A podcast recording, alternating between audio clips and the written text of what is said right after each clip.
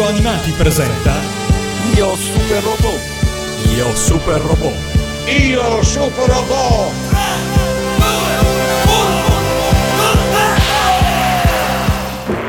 Figlio, figlio mio, puoi ancora vincere.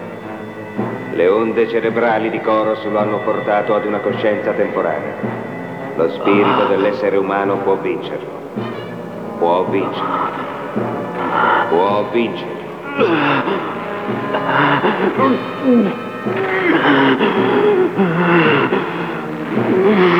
Pensi di riscattarti con questo? Ho il mio potere! Posso combattere da solo! Non ho bisogno del tuo aiuto, padre! Combatterò da solo e distruggerò tutti i meganoidi!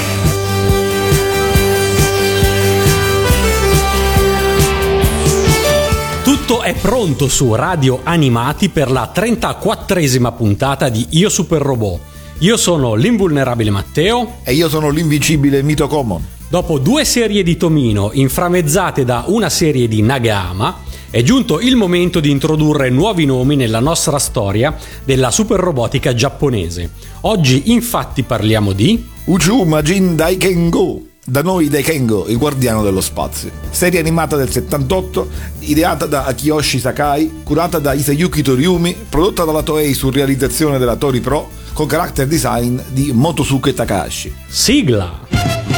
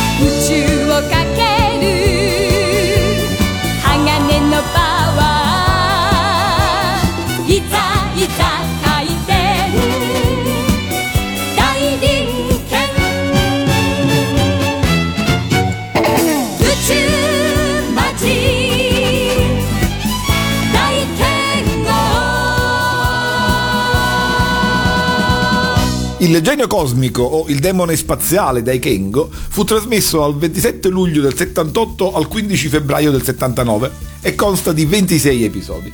Breve quindi, Tuttavia Daikengo testimonia pur sempre una ripresa quantitativa della super robotica rispetto al calo di serie avvertito all'inizio del 78. Ma la sua rilevanza non è solo quantitativa. Daikengo non è forse una delle serie principali dell'animazione robotica, ma alcune particolarità che la rendono assai interessante. Innanzitutto è un progetto su cui lavorano talentuosi artisti provenienti da varie esperienze di animazione. Il creatore di Daikengo è Akiyoshi Sakai, che prima era alla Tatsunoko, per la quale aveva lavorato a classici come Kyashan e Polimar. Sakai peraltro non è nuovo alla super robotica perché aveva lavorato al soggetto di Godam. Con Daikengo crea invece un soggetto tutto suo e ne pubblica contestualmente il manga.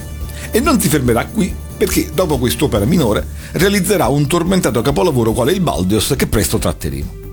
Pur avendo concepito il soggetto, però, non è Sakai ad occuparsi della progettazione della serie animata di Daikengo. Questo compito è assunto da Isayuki Toriumi, anche lui proveniente dalla Tatsunoko, per la quale aveva diretto niente di meno che i Gatchman. E proprio nel 79 poi lascerà definitivamente la Tatsunoko per fondare lo studio Pierrot. Insomma, è uno dei principali protagonisti della scena animata giapponese. Il character designer di Daikengo è Motosuke Takahashi e questo ci riporta alle atmosfere delle serie robotiche minori di qualche anno prima. Lo abbiamo già incontrato col suo tratto molto fumettistico e semplice in Astro Robot e Engine Geyser. Infine, il mega design è di Kunio Okawara ed infatti il mega è un buon punto di forza di Daikengo. Uno staff insomma molto composito che a fronte di un budget non generosissimo ha fatto del suo meglio per creare un'opera che decisamente si difende. Il successo del giocattolo, molto simile al mecha della serie animata, testimonia ancora la forza dell'idea super robotica e lo stesso si può dire del fatto che TV Asai lo trasmise tra le repliche di due classici quali Raidin e Combattler. Continuiamo allora con le particolarità che rendono Daikengo assai interessante. La particolarità di Kengo è data dalla storia. Uh, Kengo infatti è il primo super robot di ambientazione prettamente fantasy. Finora aspetti fantastici li abbiamo ovviamente incontrati spesso, soprattutto nella caratterizzazione degli antagonisti, che vivevano, sia che fossero demoni, sia che fossero alieni, in mondi che ricordano un lontano passato, con case regnanti e imperi sovranazionali. Oppure la fantasy la storia di provenienza dei protagonisti, come in UFO Robot, come in UFO Diapolon e così via. Qui invece anche i protagonisti non sono terrestri. La storia si svolge nello spazio cosmico e narra della famiglia reale del pianeta Imperius che si trova a fronteggiare l'attacco dei malvagi invasori provenienti dalla lontana galassia di Magellano. Non ti chiederò perché attaccano proprio Imperius allora, osservo però che se è vero che questa nuova ambientazione fantasy sviluppa elementi già presenti nelle precedenti serie super robotiche, non è certo un caso che eh, arrivi proprio subito dopo Guerre Stellari una serie super robotica ambientata in una galassia lontana lontana. Eh no, tanto più che abbiamo qui un malvagio impero galattico che attacca un pianeta che, nonostante il nome, è a capo di una federazione o una unione galattica o anche di una lega galattica a seconda di come viene chiamata nelle varie puntate. La storia poi ha esattamente quel tipico misto di fantascienza e fantasy di guerre stellari. Le truppe invasori di Magellano sono guidate da un robot, Roboleon, palese e corpulenta caricatura di Napoleone, mentre su Imperius si svolge una tipica storia di re e di principi ereditari. All'attacco di Magellano, il re di Imperius manda Samson, il primogenito ed erede al trono, a difendere il pianeta, ma Roboleon riesce a ucciderlo con un perfido trucco. Al re Empel non resta quindi che ricorrere all'ultima speranza, risvegliare il lume tutelare che è il pianeta, il dio demone Daikengo, Daikengo appartiene quindi schiettamente, sulla scia di Raidin, alla categoria dei robot protettori. Come Raidin, ma anche come Mazinga e Goldrick, eh, anzi in fondo tutti i super robot sono un po' dei robot protettori. Giustissimo. Daikengo infatti, come Mazinga, è proprio nel titolo Uchu Majin Daikengo, un Majin, termine che, come ben sappiamo, indica una divinità minore preposta in questo caso alla protezione del pianeta. Il nostro adattamento ha reso questo concetto intraducibile con genio cosmico o guardiano dello spazio. Ora, il re Empel, il re d'Imperius appunto, ha fortuna. Il risveglio di Daikengo è possibile solo una volta ogni quasi mille anni al passaggio della cometa Stella del Guardiano, così nel nostro adattamento, in originale infatti è la Stella del Magini. E la cometa passa proprio in questo difficile momento.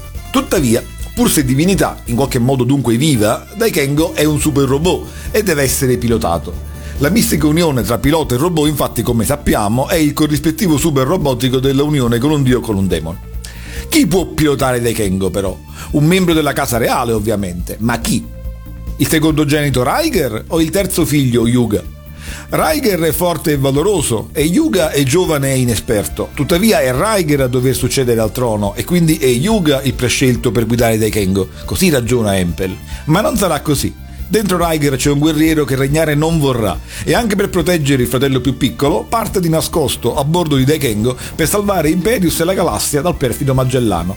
E non parte da solo, con lui oltre ai buffi robot Otoke e Anike c'è anche la bella e coraggiosa Cleo, figlia del primo ministro. Praticamente C1P8 di 3BO e Leila. Eh sì, a proposito di Cleo, è appropriata la definizione che ne dà la nostra Wikipedia, bella e ribelle.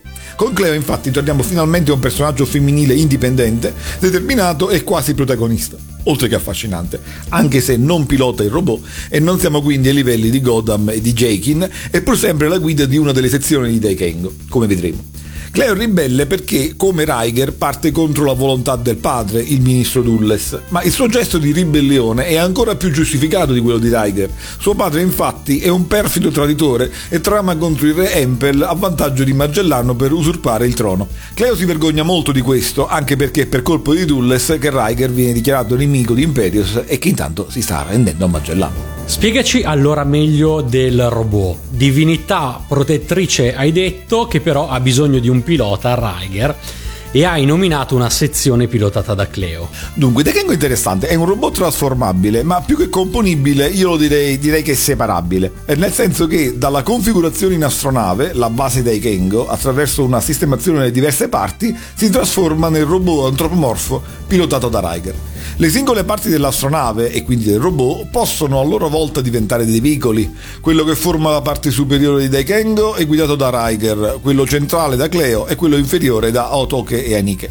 Cleo, Anike e Otoke però non hanno una vera responsabilità di pilotaggio di Daikengo. Questo però è lo standard per i super robot componibili. Il pilota del super robot è sempre il capo della squadra, così è da combattere a Zambot. O sbaglio? Sì, certo, ma la scena di trasformazione è invocata qui dal solo Riker, mentre in combattere in Zambot, ad esempio, da tutti i membri della squadra. E la trasformazione stessa non è tanto l'unione delle parti, quanto la trasformazione dell'astronave. Perciò, più che componibile, lo definisco separabile. Dai, Kengo! Razza cosmica! Dal punto di vista estetico, il robot appartiene alla tipologia tradizionale giapponese inaugurata da Zambot. Assomiglia in tutto ad un samurai in armatura, anche se ha delle armi che provengono dal contesto occidentale, come le spade, che sono sul modello del fioretto, e che sono la sua arma principale, le spade incrociate.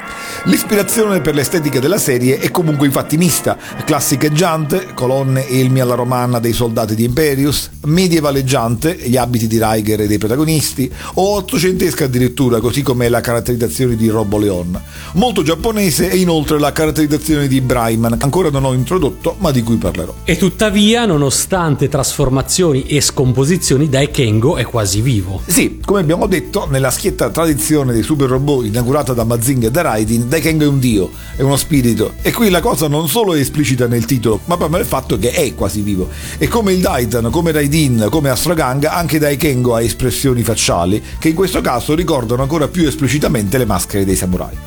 Ma sono vivi anche i singoli veicoli in cui si scompone il Daikengo? No, no, no. Per il resto Daikengo, la base e i mezzi che la compongono sono macchine. Eh, torniamo allora alla trama. Anche lo sviluppo della storia è interessante perché in piena coerenza con l'epico inizio, eh, Cleo e Riker partono per un lungo viaggio spaziale che durerà fino a che non troveranno il modo di salvare Imperius da Magellano. E in questo lungo viaggio conosceranno posti e luoghi diversi. Tuttavia, Daikengo non è un'opera di Matsumoto e la space opera non ha il respiro di Star Blazer o anche solo di Vanguard e sostanzialmente incentrata nel visitare i posti che sono minacciati a Magellano. Tuttavia, vi sono punti affascinanti, soprattutto nella valutazione della temperia politica e dei vari giochi di potere. Di certo, il punto più affascinante per noi è quando la storia di Riker incrocia la Terra, nelle puntate 7, 17 e 22. Ah, quindi la Terra c'è. Sì, e anzi c'è il Giappone, perché nella puntata 7 Riker, che vuole prevenire i piani di Roboleon che vuole impadronirsene, giunge sulla Terra e casualmente atterra proprio in Giappone. Lì fa conoscenza con la persona attorno alla quale ruotano eh, tutti gli episodi terrestri, Sabu, un simpatico bambino giapponese. È molto carino il modo con cui tutto è narrato, senza coinvolgere gli altri abitanti, ma portando solo Sabu con sé, Riker riesce a debellare le forze di Roboleon in una battaglia su Marte, e quindi Sabu torna sulla Terra.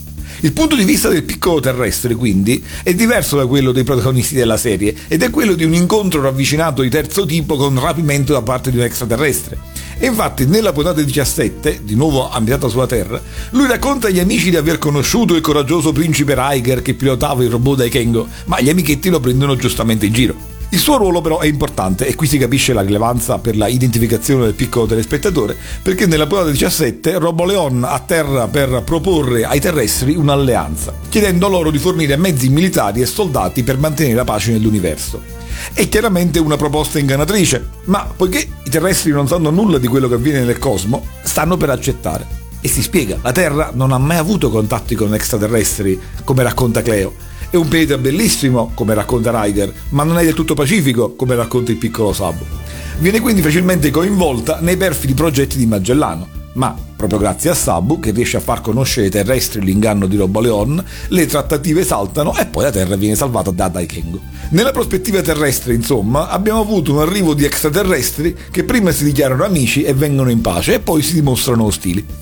Questo vedere la Terra dall'altra prospettiva è ovviamente uno dei punti della storia di Kengo che da piccolo mi affascinava non poco. La Terra e Sabu poi torneranno ancora nell'episodio 22. Io ho ricordi vaghi di Daikengo, uh, da piccolo non lo vidi per intero e uh, penso di essermi perso le puntate di Sabu.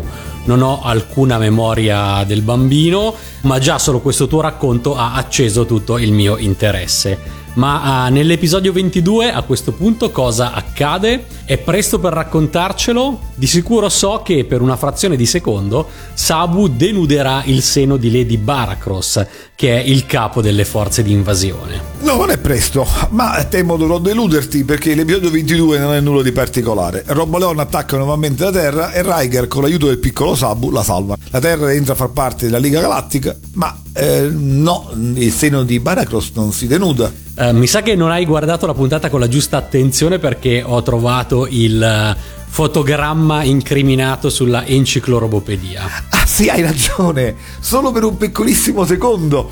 C'è anche il volto compiaciuto del soldato. Ma andiamo avanti, dai. C'è un altro aspetto della trama che va menzionato, il cyborg Brayman. È un aspetto che da piccolo mi affascinava molto, ma che poi ho scoperto essere in realtà un luogo comune narrativo nelle storie giapponesi, quello del giustiziere vagabondo. Nella sua lotta e nel suo viaggio, Riker incontra spesso un cyborg vagabondo, Brayman appunto, che lo aiuta nei momenti più difficili e poi scompare di nuovo. Chi è Brayman che a cavallo di una navicella spaziale, e dico cavallo perché la sua navicella proprio ha la forma del cavallo, vaga per lo spazio e aiuta il valoroso Riker? Tu sai chi è? Eh, no, non l'ho mai scoperto, ma mi ha sempre affascinato e eh, è anche inquietato perché ricordo il suo elmo con bocca ruggente e denti aguzzi in mostra che appunto mi inquietava da piccolo. Elmo che poi ricorda a sua volta uh, l'espressione del Daikengo stesso. Infatti, maschera molto giapponese. Allora preparati, Brayman altri non è che Samson, il fratello maggiore di Riker, morto nella prima puntata. Il dottor Guter, infatti, uno scienziato che conosciamo nella puntata 13 e che realizza Cyborg per conto dell'imperatore di Magellano, in realtà si oppone allo spietato capo della sua gente e ha salvato il principe Samson trasformandolo in cyborg. Per tutta la serie Riker si chiede chi sia Brayman, ma solo alla fine ne avrà la certezza. Non siamo pronti però per il finale, eh, non ci hai ancora parlato dei nemici. Giusto, e contestualmente allora devo però parlare anche dei limiti della serie, perché come finora l'ho raccontata sembra molto affascinante, e in effetti lo è, ma lo devo dire soprattutto per bambini.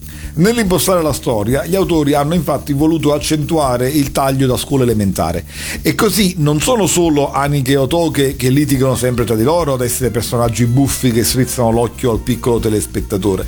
Questo vale anche per i nemici, i soldati di Magellano, Roboleon e la stessa Lady Baracross sono molto spesso comici e fonti di gag particolarmente demenziali. Roboleon è il caso più evidente, pur essendo un robot è invaghito di Lady Baracross che si diverte a sedurlo, ottenendo così da lui piena obbedienza. Lady Baracross a sua volta è eroticamente attraente, veste in maniera non pudica e numerose, come abbiamo detto, sono le gag sulla sua nudità. E lo stesso Magellano il Grande, che poi è una personificazione della grande nube di Magellano, pur non essendo comico di per sé, ha un volto scimmiesco. La cosa forse più debole del cartone per me poi sono i soldati, che sono dei robot buffi e incapaci e anche quando vogliono essere crudeli sono assolutamente inoffensivi. Sento odore di Balatak. Beh, no, non c'è ispirazione a Time Bokan, cioè per quanto in Daikengo gli aspetti comici siano forse anche troppo forti, non è come in Balatak dove i cattivi in realtà non ci sono. Lady Baracross è malvagia in effetti e alla fine, quando tutto è perduto, per esempio, abbandona addirittura il povero Roboleon che non riesce a salvarsi. E lo stesso Roboleon, che è un personaggio abile, furbo e profittatore, ma al tempo stesso infido, vigliacco, servile ed arrogante, è sempre capace di grandi atti malvagi. Al punto che nel suo caso si può parlare di una riuscita parodia di una certa tipologia di persone che si ritrovano a gestire il potere. Per quanto, naturalmente, siamo mille miglia lontano da Killer the Butcher di Zambot. Resta ad ogni modo il fatto che troppo spesso il modo con cui gli eroi vincono si salvano è facile, favorito dalla stupidità dei nemici o dalla bontà di personaggi molto virtuosi. A proposito di questi limiti della serie, c'è un punto, figurati, in cui ho temuto che venisse violata una delle leggi principali dell'animazione giapponese tradizionale. Hai presente qual è? Me ne vengono in mente due. La regola delle regole è quella che impone una morte eroica ma inevitabile ad ogni malvagio che si penta delle proprie azioni. E poi c'è la regola speculare che impone una morte infame e altrettanto inevitabile ad ogni vile traditore che cerchi di salvarsi. Bravissimo, esatto, mi riferisco alla seconda. Ricordi che ti ho parlato di Dulles, no? Certo che sì, il padre di Cleo che tradisce Imperius per uh, schierarsi con Magellan. Proprio lui. Dunque Dulles non si limita a cospirare per convincere i re del fatto che Riker sbaglia a voler continuare a combattere, no va oltre. Nella puntata 12, ottenuta la promessa di Robo Leon di essere nominato re Imperius, non esita a far arrestare la famiglia reale e a far catturare dai Kengo, Riker e Cleo. Inoltre è convinto di aver fatto morire il giovane Yuga. E se non fosse stato proprio per quest'ultimo e per Bryman, sarebbe pure riuscito nel suo piano. Insomma, cosa poteva fare di peggio? Solo quando alla fine scopre che Robo Leon ovviamente non ha intenzione di mantenere le sue promesse, capisce di essere stato ingannato. E questo peraltro obbedisce ad uno dei corollari della seconda legge appena menzionata. Chi tradisce non va mai ricompensato perché sarebbe pronto a tradire ancora. Ora, vedendo la puntata, quindi mi aspettavo la terribile punizione di Dulles. E invece non solo Riker lo salva da Robo Leon, ma soprattutto sia lui sia Cleo sono disposti a perdonarlo. Alla fine però, grazie al cielo, una legge viene applicata, pur se all'ultimo momento, e non la seconda ma la prima. Dulles muore, ma in maniera nobile perché salva la vita a Riker prendendo su di sé un colpo destinato a lui e così riscattando il suo inglorioso comportamento. Sospiro di sollievo. Siamo dunque pronti per il finale? Sì, la cosa difficile per Riker è penetrare la nebulosa di Magellano a causa della tempesta che poi è generata da Magellano stesso. Tuttavia, non solo il dottor Guter, ma anche gli altri personaggi, lì di principio nemici, non sopportano il regime di terrore del loro imperatore, di Lady Baracross e di Robo Leon, e aiutano Riker a penetrare nella nebulosa, mentre Bryman riesce a farvi arrivare il giovane Yuga e la flotta galattica di Imperius. Insomma, ormai la vittoria è vicina. Il combattimento finale con Robo Leon non è epico, perché come sempre lui è codardo, ma c'è un punto affascinante. Robo Leon cerca di usare contro Riker lo stesso trucco che aveva usato contro il fratello Samson nella prima puntata. Ma Bryman, cioè Samson, sapendolo, impedisce che stavolta abbia successo. Robo Leon capisce di avere di fronte Samson e anche a Riker.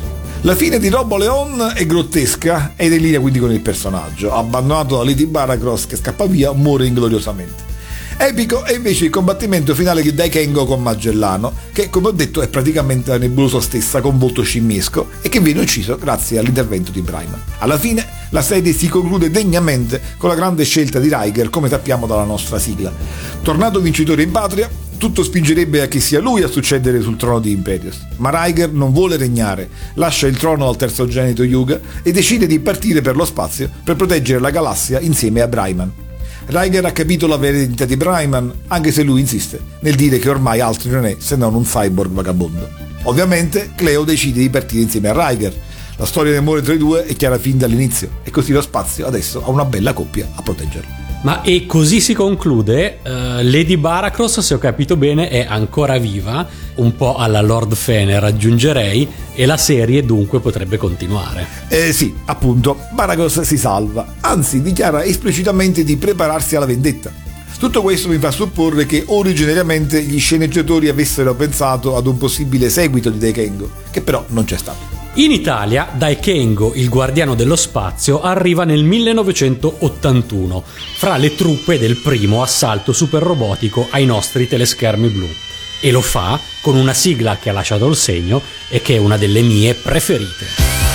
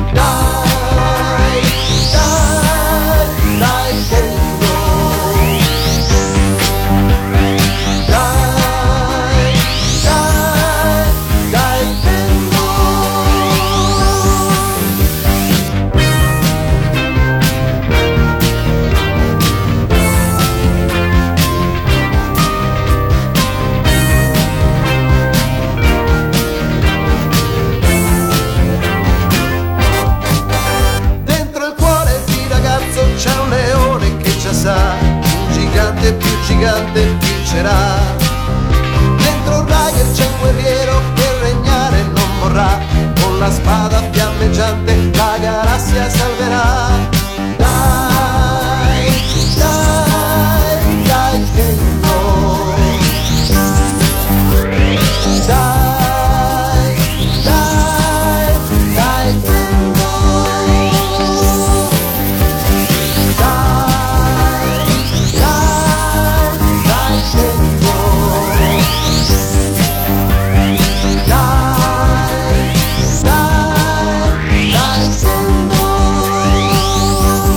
Italia De Kengo, come dicevi, è arrivato abbastanza presto, nell'81. E per via della forma del robot, da piccolo lo associavo allo Zambot e al Baldios. Perché tu già da piccolo capivi la differenza fra i mecha di ispirazione giapponesi e gli altri alla Gonagai o Nagama. Naturalmente. Pur non essendo tra i più famosi, per esperienza posso dire che alla nostra generazione Dekengo è piaciuto e io personalmente l'ho amato molto. La cosa che mi piaceva di più, e che però è un classico stilema narrativo, quindi non è originale di Dekengo, era proprio l'idea del fratello maggiore che cade giù e dell'erede che decide di salvare il fratello minore partendo all'avventura con il robot protettore. E poi la misteriosa figura di Brayman, ma come certo hai potuto notare dalle mie continue citazioni, almeno nel mio caso, ma non credo solo nel mio caso, quello che mi piaceva di più era la sigla. Musica lenta ma profonda, con un testo molto epico, che narrava il nucleo della storia di Riker e dell'impero. Tant'è vero che Daikengo è una delle sigle che ho cercato di più quando ho cominciato a ricostruire il mio passato animato cosa che si rivelò però non facile perché la sua storia, la storia della sigla, è stata abbastanza travagliata. Raccontacela dai! La sigla originale di Daikengo, il guardiano dello spazio, si intitola semplicemente Daikengo. Il testo è firmato da Salvatore Pinna, la musica è firmata da Giorgio Santini e da Walter Rodi. A cantare è Simba al secolo Lino Corsetti. Sono tutti nomi che incontriamo per la prima volta in Io Super Robot, ma non tutti per l'ultima. Walter Rodi e Salvatore Pinna scriveranno anche le sigle di Braiger. Lino Corsetti invece non canterà più gesta di Super Robot, ma sempre all'inizio degli anni Ottanta lo si ritrova come cantante e autore di sigle per trasmissioni TV. Come dicevi tu, Invincibile, le vicende editoriali della sigla di Dekengo sono travagliate assai. La sigla ovviamente va in onda nel 1981, ma viene pubblicata nella sua versione originale per la prima volta solo nel 2011. Lunghissima attesa. Fino a quel momento ero riuscito a trovare solo una versione strumentale della sigla, ottima per fare a karaoke, ma del tutto insoddisfacente. Come mai? 30 anni di attesa perché nel 1982, e cioè l'anno successivo alla prima TV italiana della serie, la Lupus pubblica un bel 45 giri che abbinerebbe la sigla di Daikengo alla sigla del telefilm Kimeko, sempre firmata Pinna Rodi, ma in barba a quanto dichiarato da copertina ed etichetta, il 45 giri Lupus non contiene la sigla di Daikengo, bensì la sua versione strumentale. Evidentemente la strumentale fu preparata per il lato B di un possibile 45 giri tutto di Daikengo, ma poi dopo un qualche rinvio e ripensamento, la strumentale fu pubblicata per errore abbinata a Kimeko al posto della sigla originale. Ma non basta. Anche nel 2000, quando la BMG Ricordi decide di pubblicare la sigla di Daikengo per la prima volta su CD, ancora una volta la versione strumentale a vedere le stampe. Evidentemente della versione originale la casa discografica aveva perso ogni traccia, tant'è che nel 2003, quattro anni ancora dopo, una nuova raccolta della BMG Ricordi pubblica su CD una cover della sigla, cantata per l'occasione su base originale da Franco Martin, il cantante di Braiger. I nemici dell'impero sono forti più che mai. Tuo fratello contro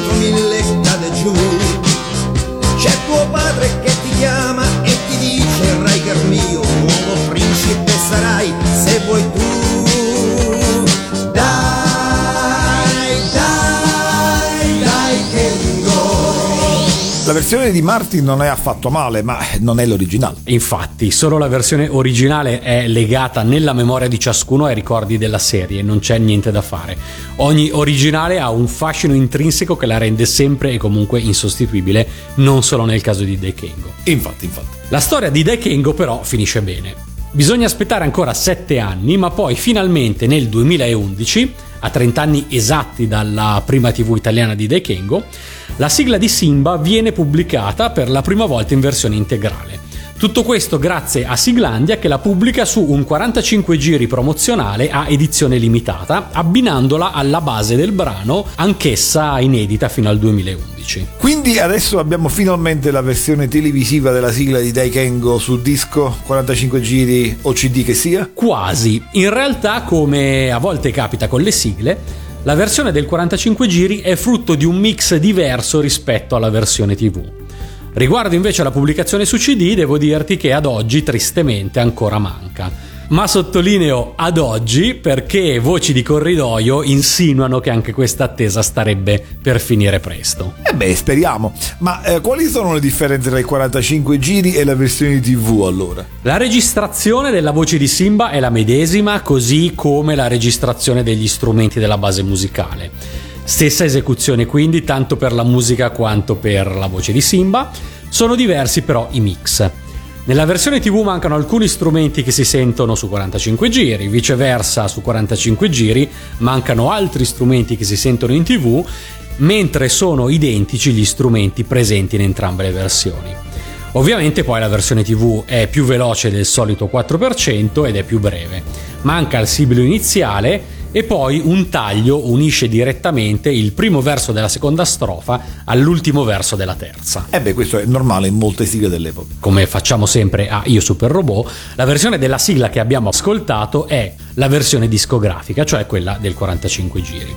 E va aggiunto che anche la versione del 45 giri è stata usata per una videosigla ufficiale, ovvero quella dei DVD Yamato del 2014, dove eh, si sente la versione del 45 giri che viene sfumata dopo la seconda strofa e dove soprattutto è stata aggiunta la voce di Massimo Lodolo a declamare in italiano la stessa introduzione della videosigla giapponese. La stella cadente che distrugge il male ovunque nell'immensa galassia riuscirà a fermare il destino? Attratto dall'inferno dell'universo risplendi Daikengo, stella della giustizia! Molto ispirata questa voce narrante.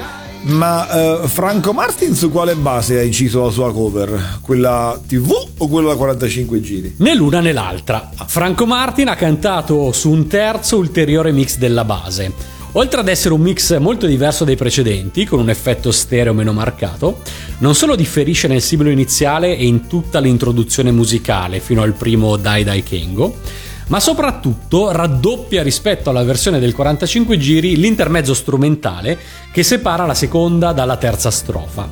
esattamente come nella famigerata versione strumentale pubblicata sul 45 giri dell'82.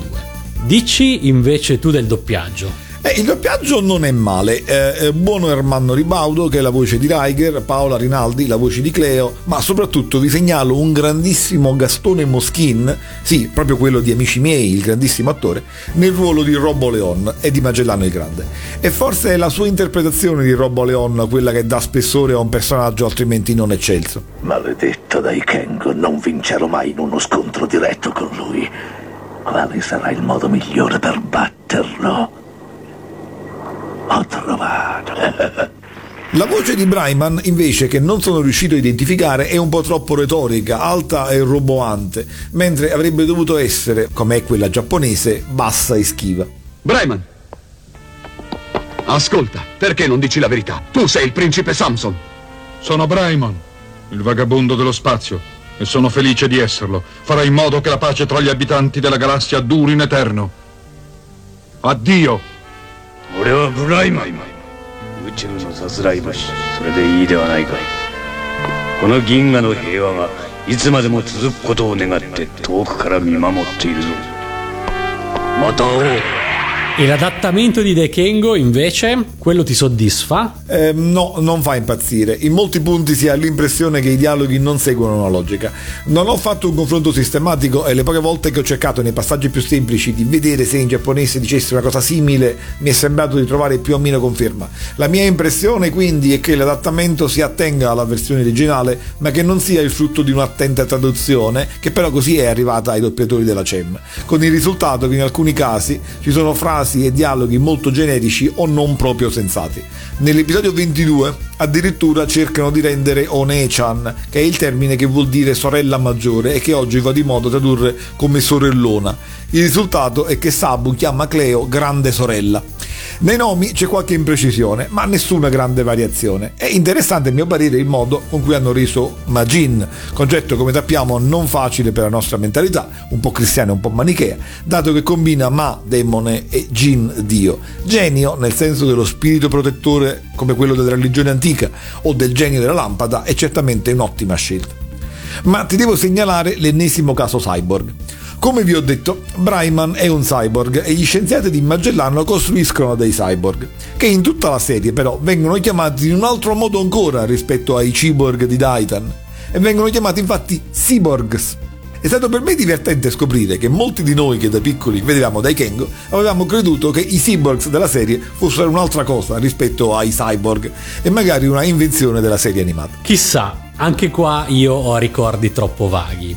Ma mm, concludiamo questa puntata parlando delle sigle e della colonna sonora giapponesi. La colonna sonora, che purtroppo non siamo riusciti a trovare e infatti non abbiamo potuto usare in questa puntata, è di Hiroshi Tsutsui, lo stesso di Combatler, Astro Robot e Vultus.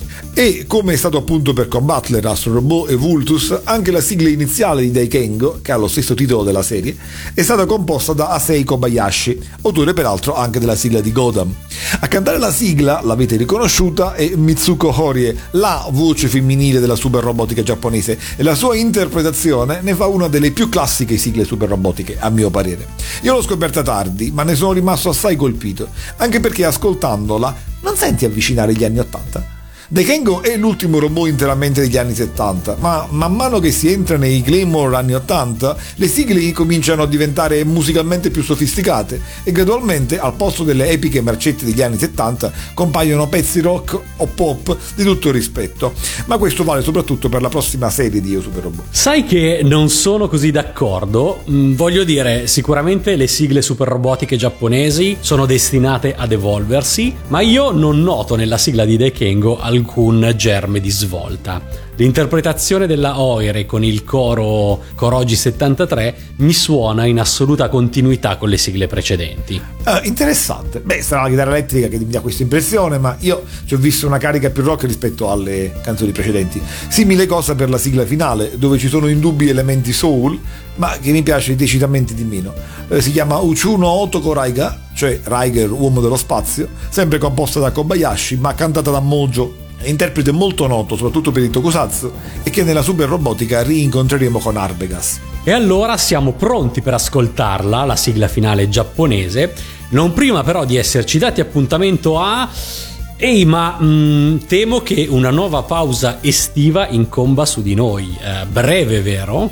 Brevissima. Avevo giusto in programma un viaggetto intorno al mondo, ma non ti preoccupare, ti tengo aggiornato. Sappi che saprò stanarti ovunque tu sia, io che so correre e andare per la terra. Voleva, sì. Un saluto da Riger, uno da Samson e un ringraziamento ad Andrea Roboleon Freccia. Dentro Riger c'è un guerriero che regnare non vorrà. 荒くれ星だぜこの俺は広い銀河の荒武者さ迫るマゼラン横目で睨みゃビュンとうなるぜベルト剣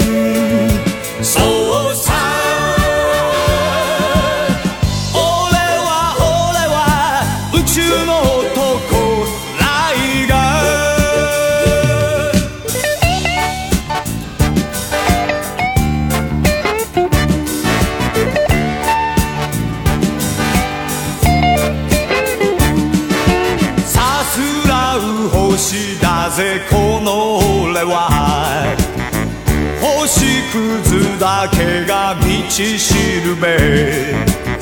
どこにいるんだ？宇宙の友よ。呼べど叫べど。悪の星。そう。